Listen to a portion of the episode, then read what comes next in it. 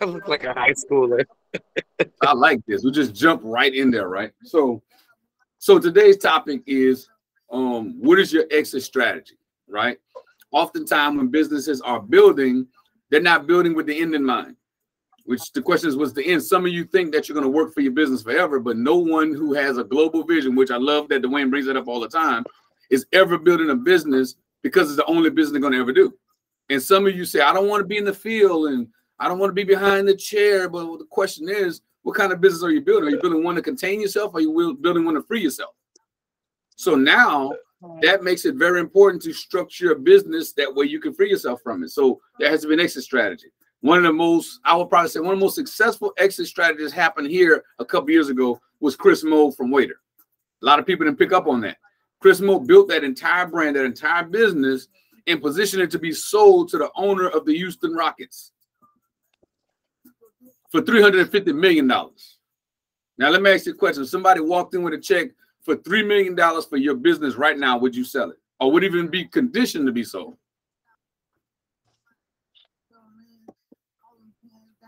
Or else I wouldn't be on this call. Man, some somebody, somebody, somebody be analyzing them business right now to be like, you know, are we buying a corporation? We're buying an LLC. Which one is better, Dwayne? What you think? Well, now that's a very tricky question right there. It all depends uh-huh. on what uh-huh. somebody's trying to do. If somebody's trying to have a hobby for the rest of their life, they might want to consider one structure. If they want to do something else, might want to consider a different one. I just think that you know, I mean, when, when we think about the the actual business structures, you know, that's that's one thing that I found uh, amongst a lot of business owners is we we're never thinking about the exit strategy. We're never thinking about tomorrow. All we're thinking about is the day to day grind, and you know, it's very difficult for us to actually see past that. Um, a if we don't have a lot of things already set up in place right? So i think one of the the, the, the first directions that we need to take is just understanding where do where do we want our company to go? I mean answering that question i think will eliminate a lot of that but definitely point you in the right direction. Where do you envision your company? And then i, I and i've said this on a couple calls is if something should happen to you today god forbid um, what happens to your company? Right do you want the legacy to live on, or do does your company, you know, uh, cease to exist because you cease to exist? Right. And and I think that that's the issue. I think I think what we do is we accidentally stumble into business sometimes. Mm-hmm. A lot of mm-hmm. just start. Hey, I have a talent. I like doing something, and we start doing it. We start making money, and we're get told, "Hey, just get an LLC," and we tag that LLC tag on there, and then we mm-hmm. stop. We just keep on selling. We don't think about proper structure. We don't think about the end result. We don't think about where we're going. We don't have a strategy. We don't think about branding. We don't think about anything other than the day-to-day grind of the business. Um, so if we're going to use the statement that you should start with the end in mind, I was like, okay, well, we need to start talking about what the end should be for most companies. Exactly. Um, and it needs to be intentional. Maybe you maybe you want to work for the business the rest of your life. Maybe you feel like that's the way to go. Um, but I can tell you if your plan is to literally um start multiple business or have different ventures, then you can't box yourself into one company. And you have to figure out how you're going to handle that. So what I looked up was um what's called five smart exit strategies, right? Because of course we talk about exit strategy, that's a big conversation because there's different ways of doing it. Um, of course, um, we have this conversation about mergers and acquisitions. You know, are you willing to build your brand to merge with another brand? And that's uh-huh. kind of an exit strategy of some sort. Are you um are you going to turn it into uh, where there's shareholders involved into it? That's another one. Or are you going to sell the business outright? Uh, and that's the one I looked at with Chris Meaux. Chris Meaux took his business, built it up, sold it for $350 million, and then was hired to help facilitate the transition with more money. I mean, I'm wondering what Chris Meaux doing right now.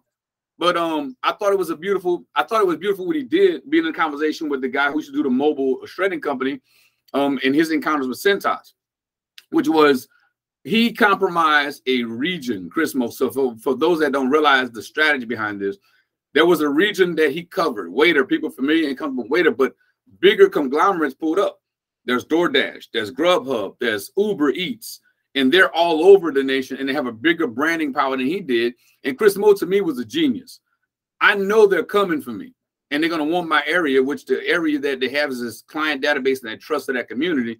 And he saw an opportunity to sell that opportunity to someone else and let them absorb the risk while he was at his highest value point. Sold it to the owner of the Houston Rockets, and boom, he's out. Now the Houston Rockets owner has an area or a region that he has trust with the brand, and now he can build it, shift it, change it, do whatever he wants. The first thing he did was get his money back. He raised up all the vendors' fees up to I think it was it started off at eight percent, moved that all the way up to like twenty percent. Vendors were crying about that, but then yet what happens? They paid it. So he figured out how to. The owner of the Houston Rockets figured out how to get his money out of it, and eventually he's probably going to merge or sell or whatever he plans to do. But the first part that I knew was coming, I told people like over a year ago, he changed the name of that company to ASAP now. So he's shifting the whole momentum of that company because he's probably have other visions and dreams of doing things with that business. But they have a strategy is the whole point. Chris Moore had an exit strategy, and this owner, I'm sure, has one too. That actually, you know, one, one, one question that actually pops out at me, and, I, and, I, and I'm, I'm 99% sure I know the answer, but I just kind of want to see, have we, have any of us on the phone ever thought about what our business would be worth if we had to sell it tomorrow? and look, in banking, we ask that so often. You know, a lot of people come to us and, you know, need some loans. And it's like, yeah, we got that. But then whenever it comes to us and says, hey, my exit strategy has changed. My youngest child no longer wants to be in the business and I got to sell it. They're going to look at the last three years of your tax returns. So whenever someone like Daymond John kind of like, hey, cash is trash, he literally means it because you have to, you know, put the money into the company and not think about skimming taxes, you know, because whenever you go to sell it, they're going to look at that revenue and they're going to put a formula on there that's going to produce uh, actual value. They'll look at your and they'll say, "What is the assets?" You know, exactly.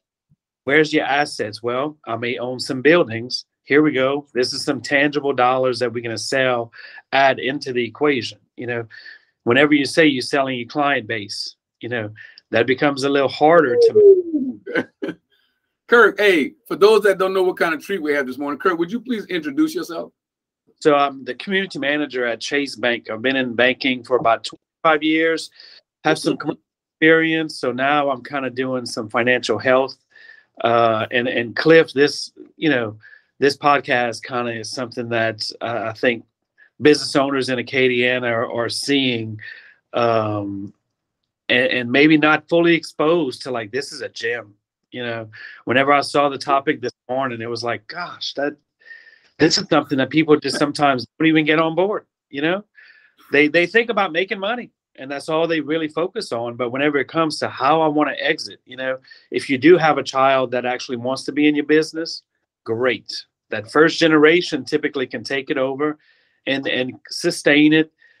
If they have a child that wants to get in sometimes that's when everything kind of starts falling apart because they missed the integral part of being in the business working hard.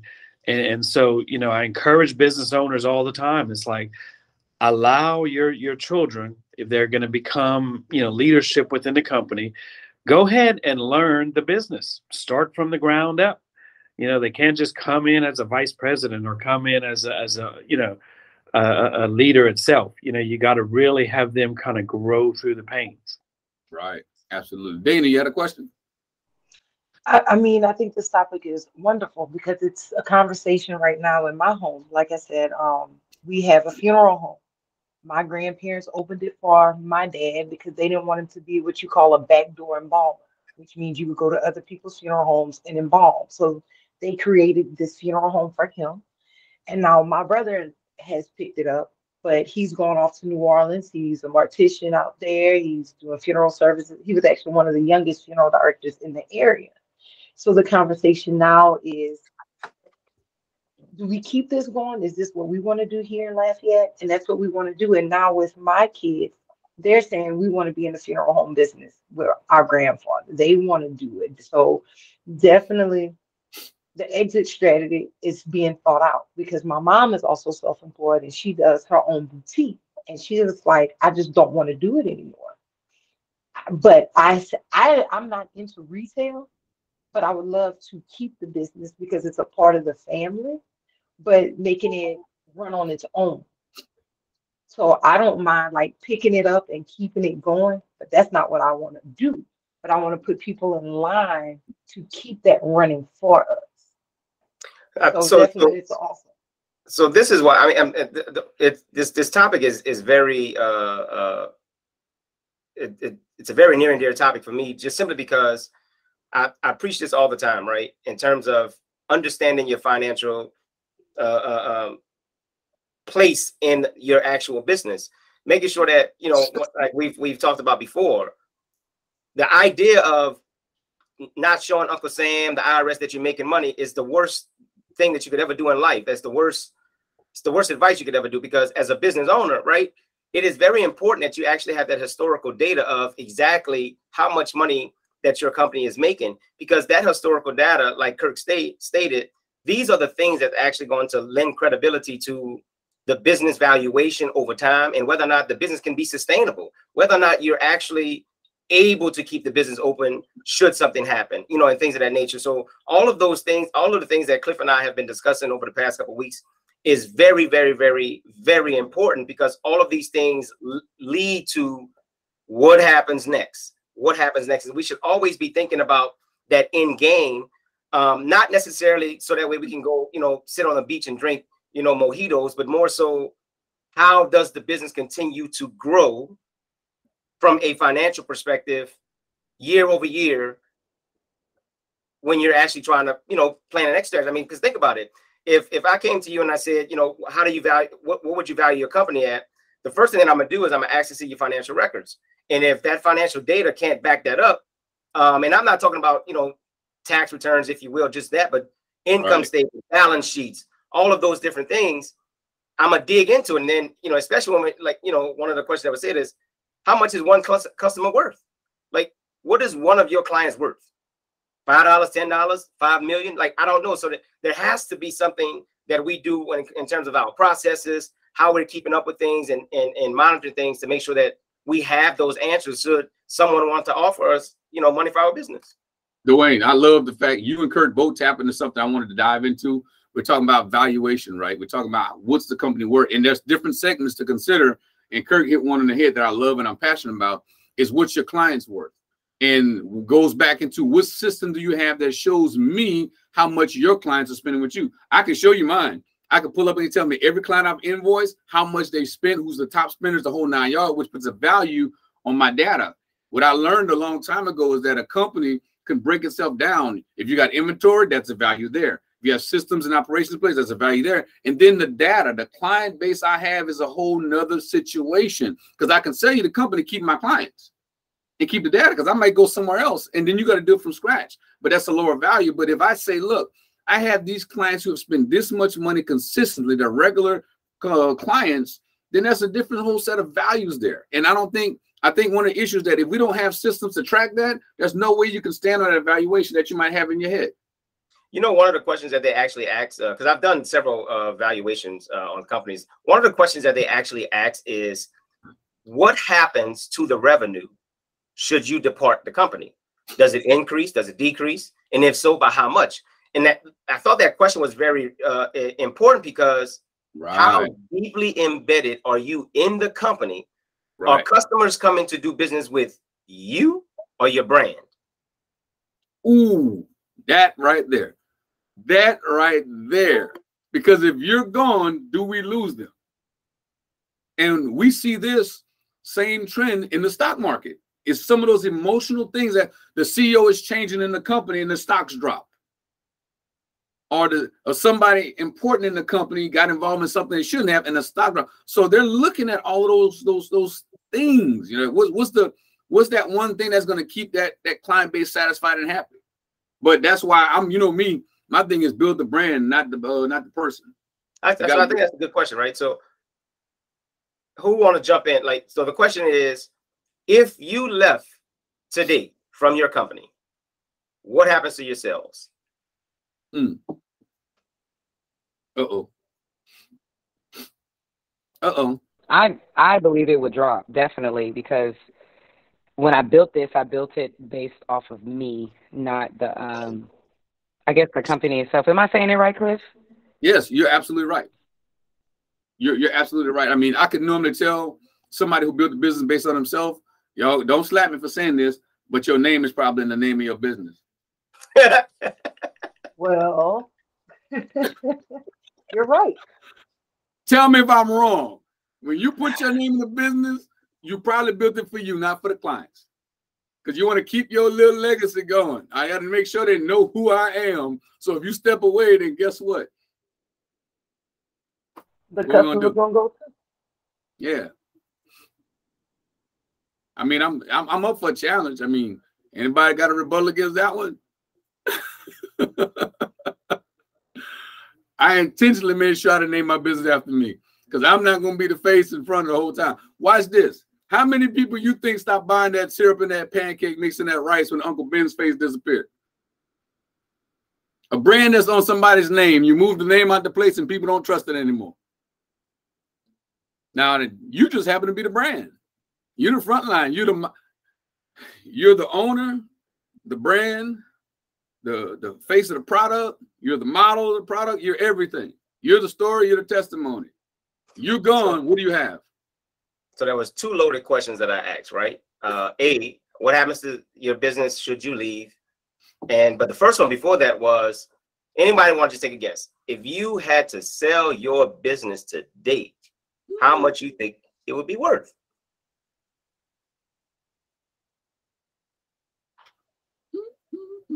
Somebody sell your business. Come on, y'all sell the business. Let's go. You got Dwayne over here who's an investor. Kirk is at the bank. Come on, sell your business right now.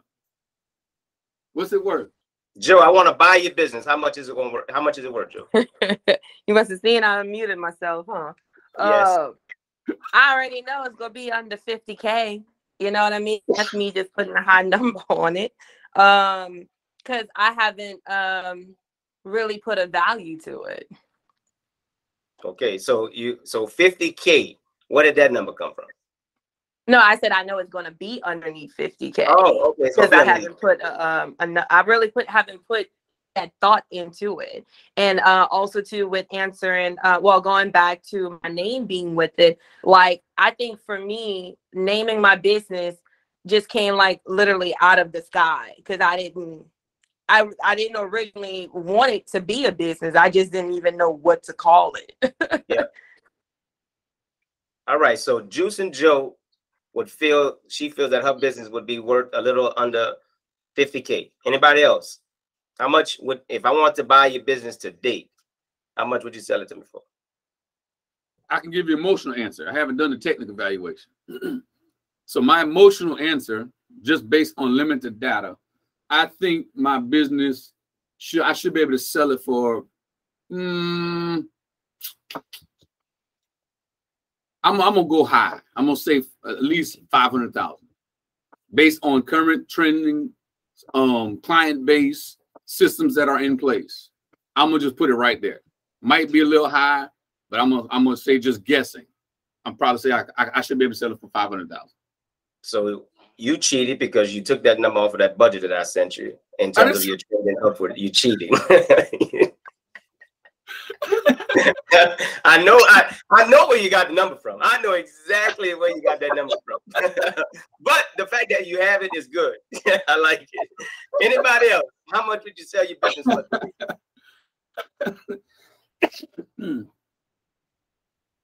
That's why you gotta have good people in your corner, guys. Anybody? It's 75K. I'm gonna that, say that, 75 That definitely gives us a place to start. That definitely gives us a place to start. So, okay, so the we already talked about our goals for the week, right? So I, I'm just know that Dwayne at some point this week is going to write that up because I want Cliff and I to actually address that um, much deeper. And that is a how much is your business worth? What do you think is worth? Um, and uh, two, what happens to your business should it fail? Now, I'm gonna give you a cheat sheet. If you want to know how much your business is worth, uh, the first place that you can start is with your finances, right? How much money and expenses and all of that good stuff that you do over the past three years. That would be literally a good starting point for you to figure out to start the process of actually understanding your business value. and then all the other things in terms of the systems, the customers, and all of those different things um, kind of play a part into it. But those two things are actually going to be a good place for us to start um, thinking about that because we actually do need to start sincerely thinking about the end goal, making sure that all of our finances are in order. Um, I cannot stress that enough. It, the, the idea of you getting your finances in order is not about trying to see how much money you're losing or whatever the case is, just truly having an understanding how much money are you capable of making, how much you're actually spending, how much you're investing back into the business, all of that good stuff. But Joe, I like your answer, 50K. I like I, I like the fact that you jumped out there and was bold. Cliff said a half a million dollars. Go ahead, Cliff. And we just getting started. so nobody else wants to tell us, huh? Sell your business, people. Come on. So uh, I would say, well, my consulting firm, um, I did a business valuation. Right now, if I was going to sell it, it would be nothing less than $1.6 million. And then I feel like I'm probably selling myself short. I think you are. I'm gonna use your wording. I think you're selling yourself short. Well, I mean, conservatively, I probably am. I mean, you know, but I think you know overall, when I when I actually did the the I went through a, a business valuation on my company.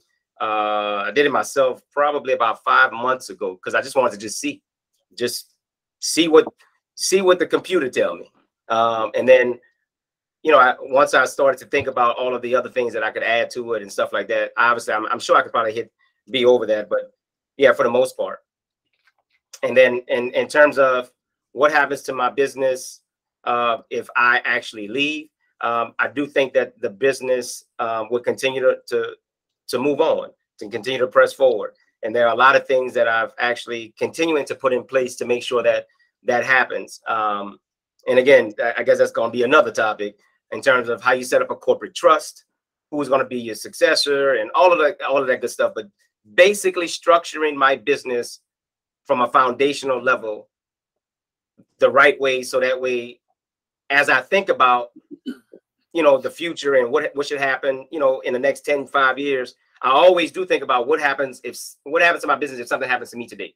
And i want the legacy to live on um, outside of me. So I'm, I'm constantly thinking about those things. So it's funny that you brought that topic up cliff. I like it. Yes felicia.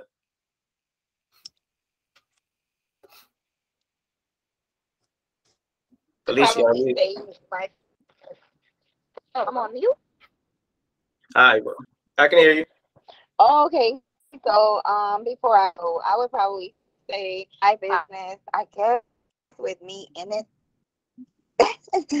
I would probably say about the same thing that um I probably say like two hundred fifty. Now, are you including your your your assets, meaning like your building, equipment, and all of that stuff?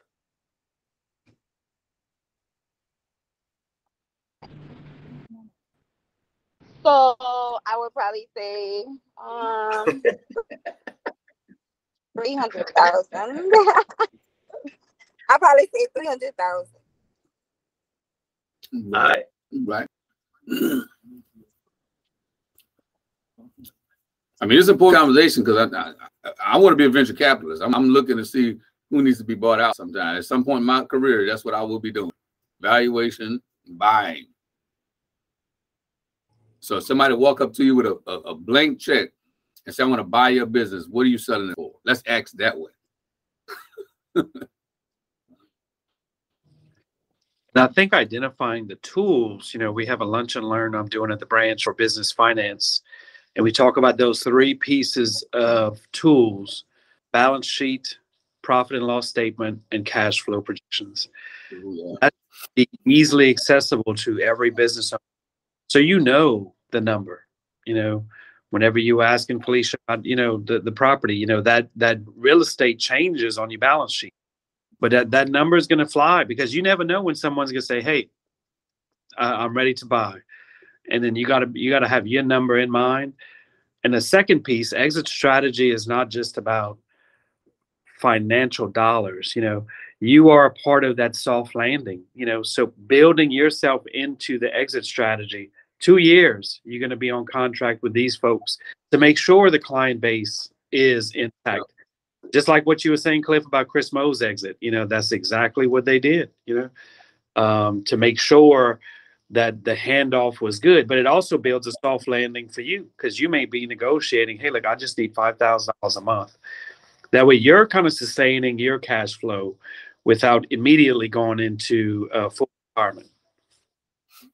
That's exactly right. I mean, I remember uh can't remember his name, the guy who used to have the mobile shredding company. Him and I got in a conversation, and um he was in the middle of Cintas trying to do a hostile takeover on him because he had the territory, and Cintas wanted to compromise that.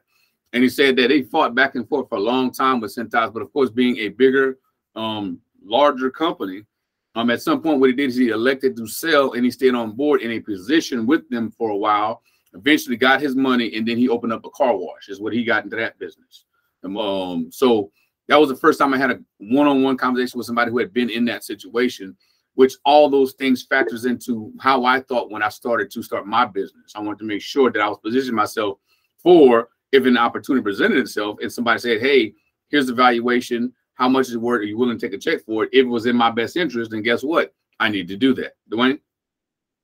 So Kirk, uh, and uh, uh, it's, it's, it's on the same lines, but I, I do have a question, um, and and um, I think it would actually uh, be beneficial to all of the business owners on the call to hear it from someone who's been in banking for a while. But um, from your perspective, what are some of the key things that you look for uh, when a business walks into your establishment, looking for um, some financial help, whether it be working capital, construction loans, or whatever the case is? Like, what are some of the things that, from a banking lens, um, that that you're looking for?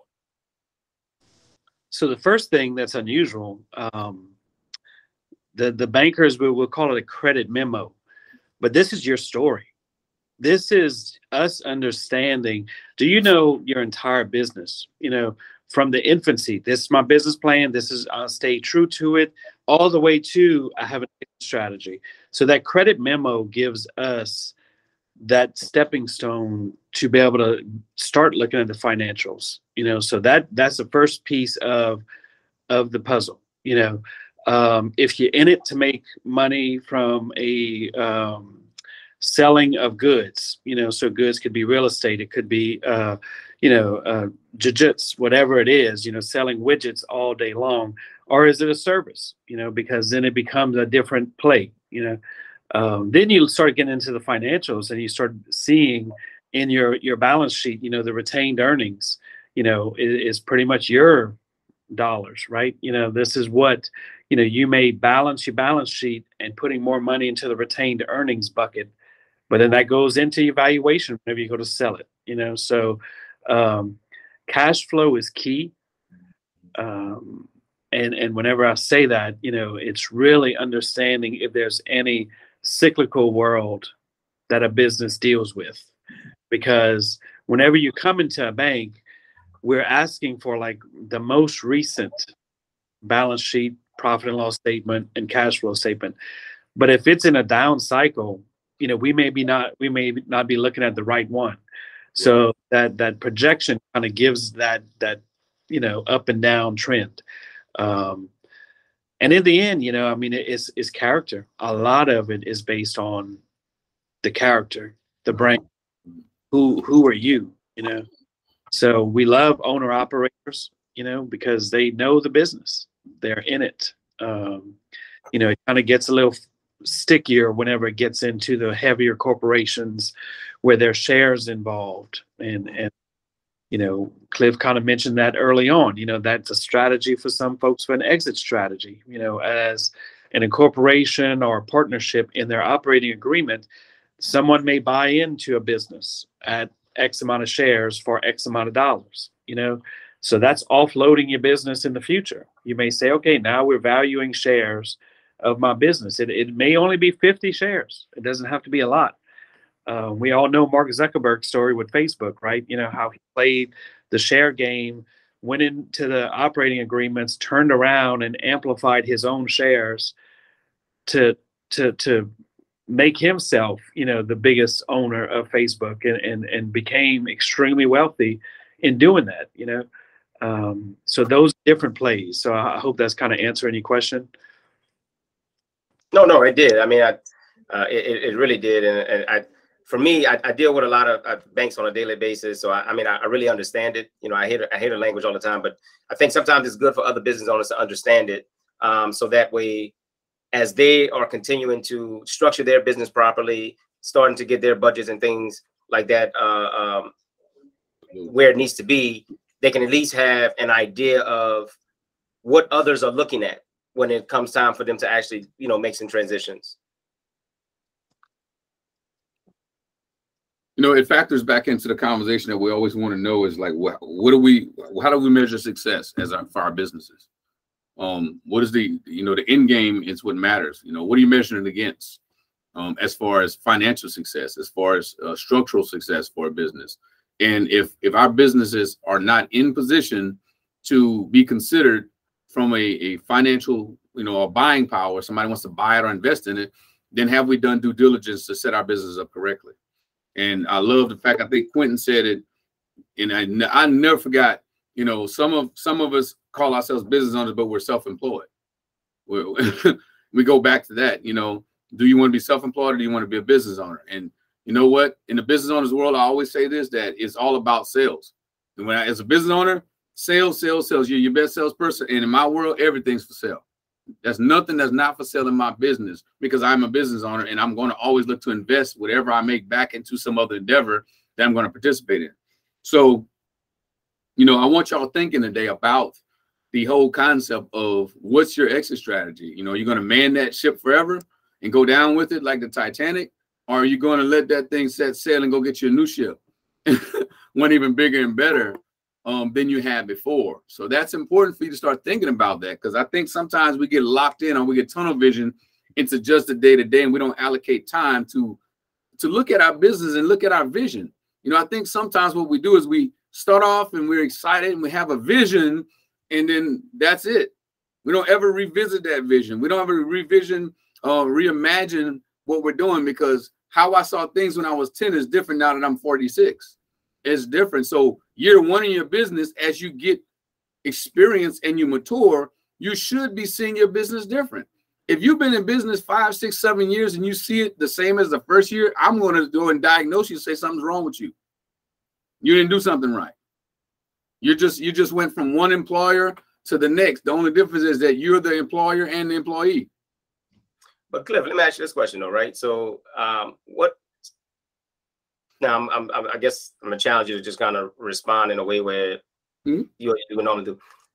Oftentimes, business owners don't know that there's a problem until a problem arises. They don't know that they're doing something wrong until they've been told no more than one time. In their minds, hey, I got this business, I'm making some money. Nobody came down, you know, the, the IRS didn't come knocking on my door you know, like I'm doing everything right. You know, I got I got a nice house. I got me a Cadillac. You know, I mean, whatever the case is, I'm living the American dream and don't realize you you're really not living the American dream. But what happens when those business owners just don't know? Like, how, how do how do we how do we tap into that, or what what do you think could motivate a a, a, a small business owners that that don't know to be like, hey, let me do something different? Here's my philosophy. I, I love that question. You should treat your business like a kid, like a baby, like an infant. Yeah, you feed them, you change them, you bathe them, you put them to sleep, but you have to give it attention. You have to sit down, and as they get older, right? My when my teen, my kids become teenagers, I need they look fine on the surface, but I need to sit down and talk to them and ping their minds and see what's happening. I have to sometimes I have to talk to other fathers and other brothers and get some insight on how to deal with my kids. And I think business owners have to take more of an interest in the business and not the money. I hope that made sense, right? Which uh-huh. is, I don't care how good I'm doing. I want to talk to other people, see what they're doing. I don't want to be, you, you can't live in your own little bubble as a business owner and think that what I'm doing is it. Nothing else is better than this. I'm the top dog, period. I have to be looking at the trends and paying attention to my surroundings, my business environment to know how I'm doing and go back and assess myself and be real with myself as far as am I doing the right things or am I doing the best things for my business? Now, in today's society, when we say I don't know, I call that laziness because there's too much information out there. You turn on the TV, somebody's talking about it. You get on Facebook, we're all over the place. So we're not in an environment where we can say we don't know. But let me hit you with a political statement. There is no ignorance to the law, period. You can't say, I didn't know that was a law because once that law goes out, they said we put it in the news, we put it in the papers, we're on the ballots, and now you're as a citizen are obligated to understand the laws that govern the environment you're in. So when you step into the business world, you should take on a business mentality. But that's the easiest cop out is to just say, I don't know. Now, truthfully, some people don't know. I get it. But once you've got certain tenure inside of your industry, to use the excuse that I don't know tells me maybe you don't want to know because sometimes ignorance is bliss for people. So is it safe to say that for the majority of the people that has been on this call for several weeks that have not made changes is not because they don't know, it's because they made a choice to stay where they were. That's what this this phenomenal dude that said that named Dwayne Williams said that before. You're making a choice every day. You could choose to breathe or hold your breath. Choice is yours. Do what you want. Do what thou wilt is what I'm gonna tell you, right? But um excuses get us nowhere. I always in, in my book, I wrote this, right? Excuses stop you, reasons delay you. If you have a reason, it's going to slow you down, but it won't stop you. But whenever you're not doing anything, that's usually an excuse in the way. It's all about choice. And I've said this before. You got two choices in life. You choose you choose the hard right or the easy wrong. It's easy to do nothing. That's the easiest work you'll ever do. Nothing. To be comfortable, to sustain yourself right where you're at. But don't tell me about your your dreams and your global vision when you're doing nothing to enhance it or move in that direction. Nobody's going to move your vision like you. We can't just say, "Oh, I didn't know." Well, did you want to know? Because when I want to know something, I'm googling it, calling, asking, looking, reading. I'm actively pursuing it. So, watch this. When you start dating, when the person stops pursuing you, how do you respond? And that's exactly how your business is responding when you stop pursuing information to make it better. You got to have a relationship with your business. You got to have an extreme interest. You want to know the ins and outs. You want to get better and let that relationship grow with that business. But whenever you get, just like any other relationship, we get the day-to-day mundane routine. We come home, we sit down, we eat, we watch TV, go to bed. Come home, sit down, we eat, watch TV, go to bed. Something's gonna go wrong. Did that answer your question, Mr. Dwayne Williams? No, it did. It actually did. It really did. But I definitely, I definitely wanted the question to just provoke, continue to provoke thought in in in, in everyone's uh, uh, minds because we've said we've said this over and over and over, right? The idea is to get you from where you were to where it, you're trying to go. But right. a, you have to know where it is that you're trying to go, and you have to be able to define what does success look like for you. It, it's not the same for everybody. Right. Right. Let, I mean, so let I guess maybe let's take a, another step back. What does success for your business look like? Mm. Anybody feel free to answer. What does success truly looks like? Look what like? look like in his current business? I can answer that. Um, for me, definitely not being in the homes anymore, and um, and also not just doing residential, but being able to take care of commercial as well and being able to start another business while this one is being maintained. Hold on. I you ain't getting away that easy. What does success for the sparkle lady look like?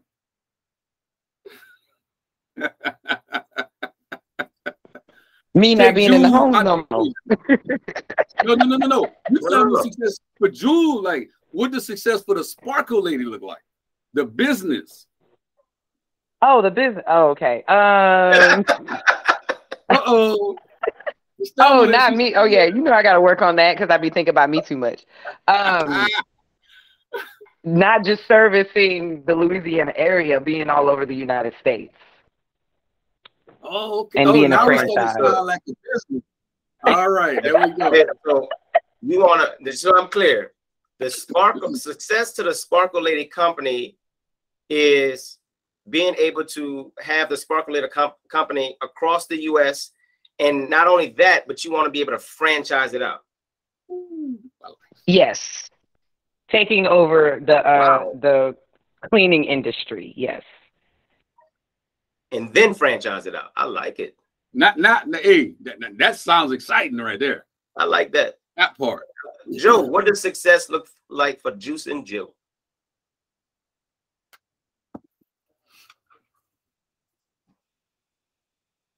Oh, we lost Joe. Okay. Uh, Dana, then Logan.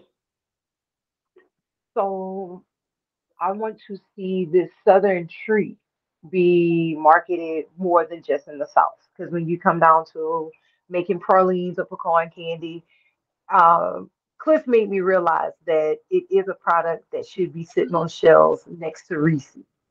Why not be a part of that brand? So my goal is to have my company mirror Mars or the Hershey brand.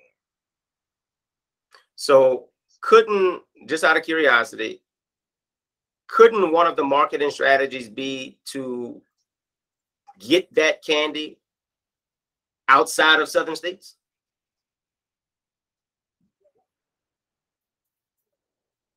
Ask me that question again so I can answer. So let me, let me give you the scenario, right? Um, take somebody who cooks soul food.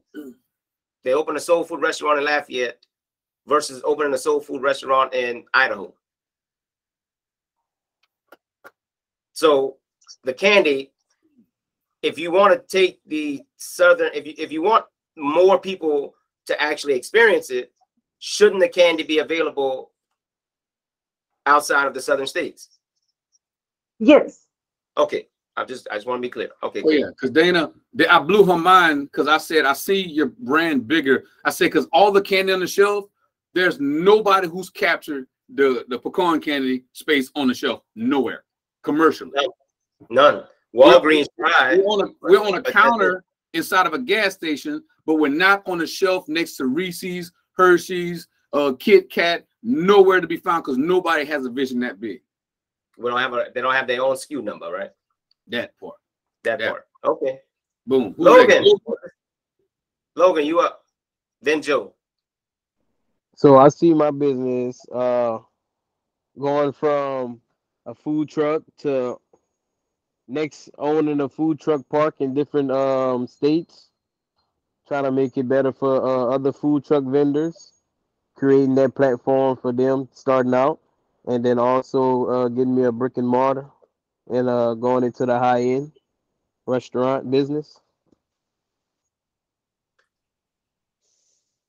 Okay, so so the, the the food truck you want to take the food truck and your first direction would be to open a food truck park or your first direction would be to open a brick and mortar uh i would say the brick and mortar of the brand of my uh food truck part uh, of, of my food truck and then uh the food truck part Okay. Now, just just out of curiosity, um, how long you think it'll take you to get that done?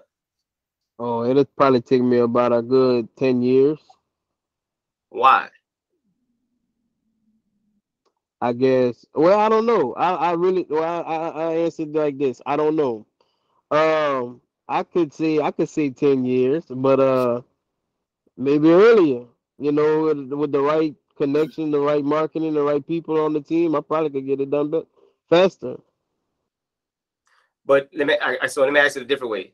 Do you desire for it to happen in less than 10 years? If I desire for it to happen less than 10 years? Yep. No, it was just a goal. I haven't thought I haven't thought about it thoroughly. So that was Fair. just one of my goals. So okay. let me let me ask this question. So you you you do you want to be on the food truck at Monkers Park for the next 10 years? No, not at all. Come on, Logan. Come on, Logan. That's all I want to know. Not okay. at all. So so you don't want to be where you're at for the next 10 years. Oh no, not at all. But you I'll think it's gonna take you 10 years I want to be running a food truck park and a brick and mortar. No, hold on, hold on. I just, I just, let me, let me, I want to, you know, put this in perspective. You know for certain you don't want to be in that place for the next 10 years. Right. However, when I asked you how long you think it's going to take you, you said 10 years. Right. Help me understand. It's almost so, like you, you, you, you, you, it's being counter counterproductive. You're doing everything you can to get away from it, but you're also doing everything you, you can to not uh, to not go get what you're trying to get. So I'm gonna go get what I want to get, man. I'm gonna say that. I'm gonna go get what I want to get. All right, just, just, just, just, just asking. Joe, you up? Okay. In all honesty, I never really thought about like the five year plan for Juicing Joe. Um, but one of the things that really got my wheels turning is not being able. Well, I'm not gonna say not being able, but uh, really uh, asking myself if I do want to ship my juices out. And I know there is going to be another cost to it and uh, so on. I do want to make it to where it's cost uh, uh, efficient for, you know, people to order it. So what it got me into thinking is, is that what if you just create the locations for people to come in instead of being able to ship it. So one of the goals I have now with um, seeing and Joe being successful is, you know, getting establishing a location to where I have people who come in and make the fresh juices, but like Jules said as well, um, eventually like franchising it out. So I don't think or nor believe I will probably ever want my juices shipped because for me it's about the experience. So I would love for people to come in being able to taste and experience and get the feel of what Juicing Joe is. So for me at this moment right now, that's what I see success as being. I got to literally just answered your own shipping issue. Just right there. Wow, damn. Come Joe, on, Joe. Joe I, I, correctly, did Joe just say there's a bunch of money I don't want? Wow. Wow. That what Joe just said? Joe. How I say it? No, you know, I actually not on but I, I I'm kind of on the fence because I honestly think she literally just found the solution to her shipping problem. Well, this is the way how I thought about it is that just to say Ruth Chris, I've never heard of Ruth Chris ever having to ship anything where you can go on their website, order a steak, order mashed potato, order whatever, and they ship it out to you.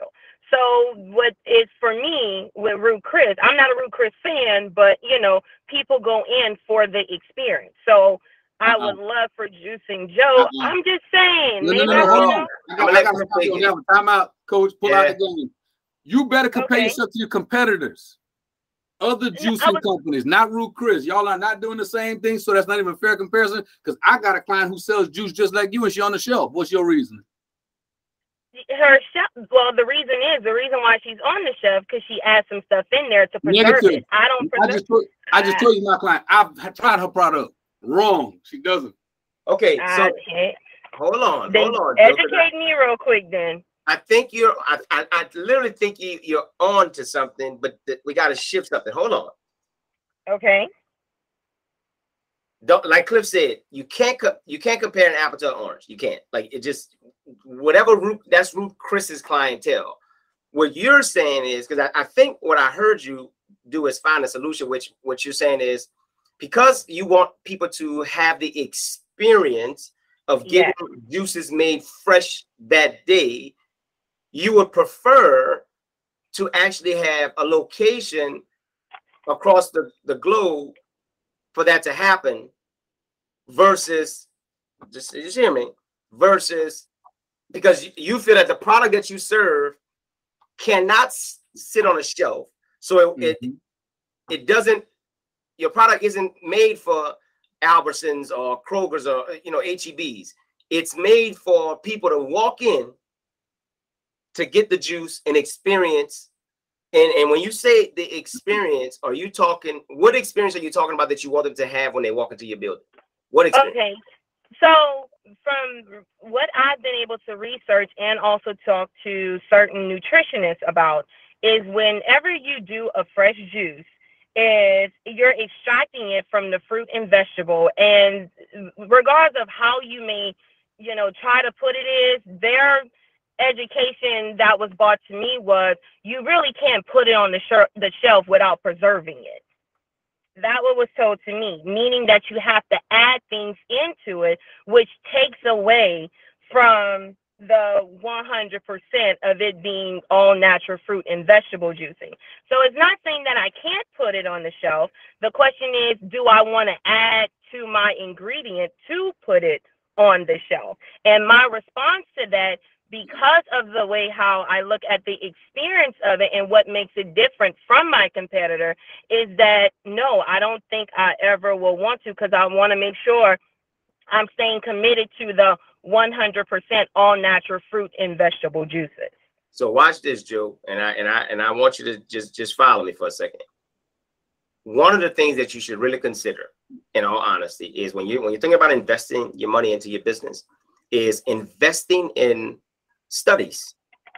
Mm-hmm. So the benefits of all natural, no preservatives versus slightly natural with preservatives, right? Because what you what, what you're saying is is is golden. Like you have something. There's a nugget there because right. you're wanting people to have a natural, organic experience, and what you need to help you sell that is um, validated case studies, testimonials from from from from you know the right people that would actually add credibility to what you're saying. Because again, I know if I go to get a juice and Joe juice, I know these are the things that I'm gonna get from it.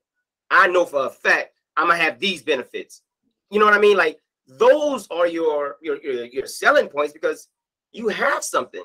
You right. literally have something. Sincerely, just by you thinking in, in that direction. I love, look, I love all of Joe's ideology, right? I'm want to hands that. Y'all know this company right here? Herbal They they they've taken the same philosophy that Joe wants. We're just gonna set up. If they uh, my belief is that if people go to set up a Herbalife shop and call it a nutrition place, Joe should be able to set up a shop. I agree. I, I, that's how I feel about it. I think that Joe has the ability to do that. What I'm always attacking is I'm just ruffling Joe's feathers because I think she limits herself. I don't think she don't knows how great she could be. One thing I'm gonna implore you to do is to research natural preservatives. Mm-hmm. Mm-hmm. Research natural preservatives such as vinegar, vitamin C, um, neem oil. The thing, the challenge for you is not that there's not natural preservatives you can use, is making sure it does not impact the flavor and taste that you created. So that's what Dwayne's talking about is the research part. There's ways of getting this done. It's going to take a lot of work. It's going to take time. It's going to take money. But nevertheless, I'm trying to always push you to give as much of the world the juice and joy experience as possible and not limited to just this small population of people because that is the freedom that you can have by actually going and sharing your story and freeing you from that business so just out of curiosity joe have you and it's no wrong answer but have you ever uh googled just start there what places in america are more vegan natural, organic friendly than others? Because to, truth be told, in the southern states, we're naturally we naturally eat bad, right? So it's almost like you're trying to attack an elephant, which I get, but you, I, I guess, when you take your research and you start to ask questions and things of that nature outside of the confines of a place that is not naturally doing that, and you actually just start asking and you know, joining networks with other locations that are that they do this stuff daily. I think what Cliff said is is true. You will literally find that there are things that you could actually use today. Yeah. That are natural. That will preserve that juice. Yeah. It's, it's all it's all chemistry at the end of the day. It, you got to figure out what works. That's chemical reactions between certain components, certain juices. That's all in, in the natural world. And I think with your background, you start diving in a little bit deeper in that, you're going to sure. discover some magic. I promise yeah. you. And that may be what I need to do because lately everything been from me Googling myself, but not really understanding it. So asking certain people who I do know, um, right. you know, in certain professions and just getting their feedback um, from it as well. And to really be honest with you, I have gone and pulled juices off of the shelf and tasted and, you know, and, and so on. And I don't get that same feeling nor taste. And not just saying because it's my product, um, you know, of experience as I would with my own juices. And that's also too from testimonies from, you know, many of my juice peeps as well. So I'll definitely take that and uh do more research into it and you know getting more understanding because that is really one of my biggest things with my product if I don't want to lose the quality that Joe, is in my juices. I'm gonna give you a secret tip. I'm a food fanatic. Go talk to a baker, a mm. professional baker. They are what I call the chemists of the food world. They understand motion. Like, okay, a bartender, right? You ever heard somebody go to a bar and say they want it shaken and not stirred? That's a reason for that. Yeah, I There's say a it all the reason time. for that. There's a chemical reason for that. So in your world, talk to two people. I just gave you this tip for free. Bakers and bartenders. Go talk to them and ask them about the chemistry of mixing those chemical components and what do they do by all those motions, not just putting it together, how it's mixed, how it's shaken, where it's sitting. All of those things are factors in your world. And I think that if you apply some of those things, learn from them, you're gonna master that juice world and you're gonna produce a product that does other people don't have. I promise you. It's really about that research. Will do. Will do. So I know I know we're getting close, but um, can can I? uh, This is totally off the subject, but can I, Cliff? Can I can I make a comment about a text message that you sent me this morning? Oh, absolutely. Man, I have a question for uh for Dana and Jewel. Um, what was your first thoughts when y'all saw y'all new logo Cliff created?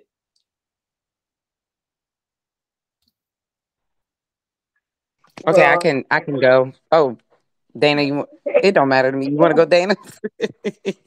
So let me just say this: me seeing it, I, I, it made my vision more of a reality. It didn't. It, it's starting to not look like a dream anymore. It's looking like oh, and the real beauty about the whole thing is the faith that people had in it, and it's just growing my faith in it deeper now. It's like okay, if other people see what's there, I need to start just going a little bit harder, grinding a little bit harder, because I feel like people people have faith in this, and it's and it made it, it it's my drive. It's what's driving me to want more for my business. Nice, Jewel. For me, it put in perspective that it is not just about me. um, like Cliff always said, y'all talk about, you know, when you start the business, you do it because of you or you you rolled up on it accidentally. And I've I've been in this mode of like it's man, I, I'm a single mom, I gotta grind, you know, I gotta I gotta do this, blah blah blah. And when I saw Olivia incorporated in it, like that's my heart, you know, and I was like, man, it's not just about me, it's about it's about the consumer, it's about what the people want. And that's what the people want.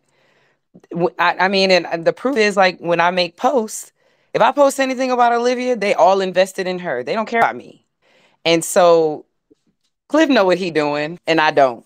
so that that told me I I'm just gonna listen and follow and make it not about me. And um and it was just beautiful what he did. and so I asked that for a reason. So when Cliff shared it with me this morning, um, I know what my response was. My my, my first initial response was, "Wow." I, I used some other explicitives, um, um, but but he did a, a, a very good job at telling you all's story in the logo.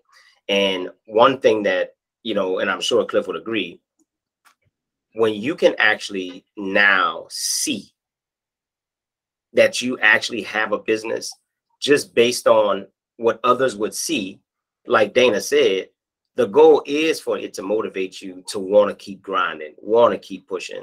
And that's just a logo. Imagine the other stuff that we have been, you know, stating, right? Like those things, when you can actually see the end game, and that actually lends to what Logan was saying. Logan, it doesn't have to take you 10 years. If you actually set yourself a goal of four years, you know what I mean? It doesn't have to take you 10. You know you don't want to be where you're at. So I all that to say, when you put it on paper, come on, Cliff.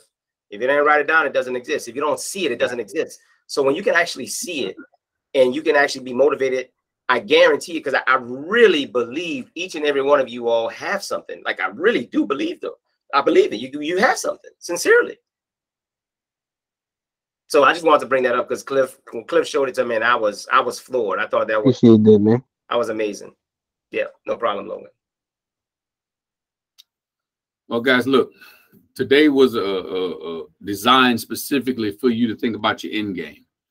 You know, where where we going with this? Are we just gonna keep on doing the same old thing day to day? Keep on having meetings, keep on selling candy, keep on designing websites, going to keep on selling insurance, going to keep on selling wings, you know, keep on mopping floors. What are we doing? What are we trying to get with this? And every day that you enter into your business, it is important for you to think about the end game because guess what? The end game will help you make your present day decisions. That's how you keep from being distracted because keeping the end in mind allows you to stay focused and not distracted by false information, misinformation, um, other people's ideologies that don't make sense to what you're trying to accomplish. It allows you to streamline and filter conversations and activities so that you can actually reach your goals in a shorter period of time than 10 years. but nevertheless, guys, look, um, you know I gotta pick on you, Logan, my dog. You already scheduled appointments, so I gotta mess with you. So um, nevertheless, I enjoyed the feedback, the transparency, and the honesty that this room creates um continually. So stay in there, be successful. Do not forget about your goals that you've established at the beginning of the week and the accountability that happens. Feel free to reach out to any one of us in this room. We're a team of business owners that tries to be ultra successful and set the standard for um for for business owners in the future as well. As you see, there's going to be surprises coming up. This morning, you just saw one of them was Kirk Taylor. This guy works directly in the bank and is community representative that is working with black businesses. So we're going to have more people coming in with different topics because that's the only way we're going to get you guys to grow and see it from other perspectives. Because I know y'all like hearing me and Dwayne talk, but you probably get tired of us saying some of these things. So we like to bring in other voices from time to time just to kind of spice up the room. So what you get a chance to do today is those that missed it, you tell them y'all missed something special today because you could have asked this man right there in the bank some of these questions that Dwayne been telling you a long time and that's where we're going. We want our business to grow, to get funded, and keep on pushing. And we're gonna have a franchise one day coming up soon, Yes. right? Yes. Cool. So until we meet again, which is tomorrow, same bat station, same bat channel. Y'all stay tuned. Y'all be blessed, and y'all have a great and phenomenal day. Peace out. Peace. Bye.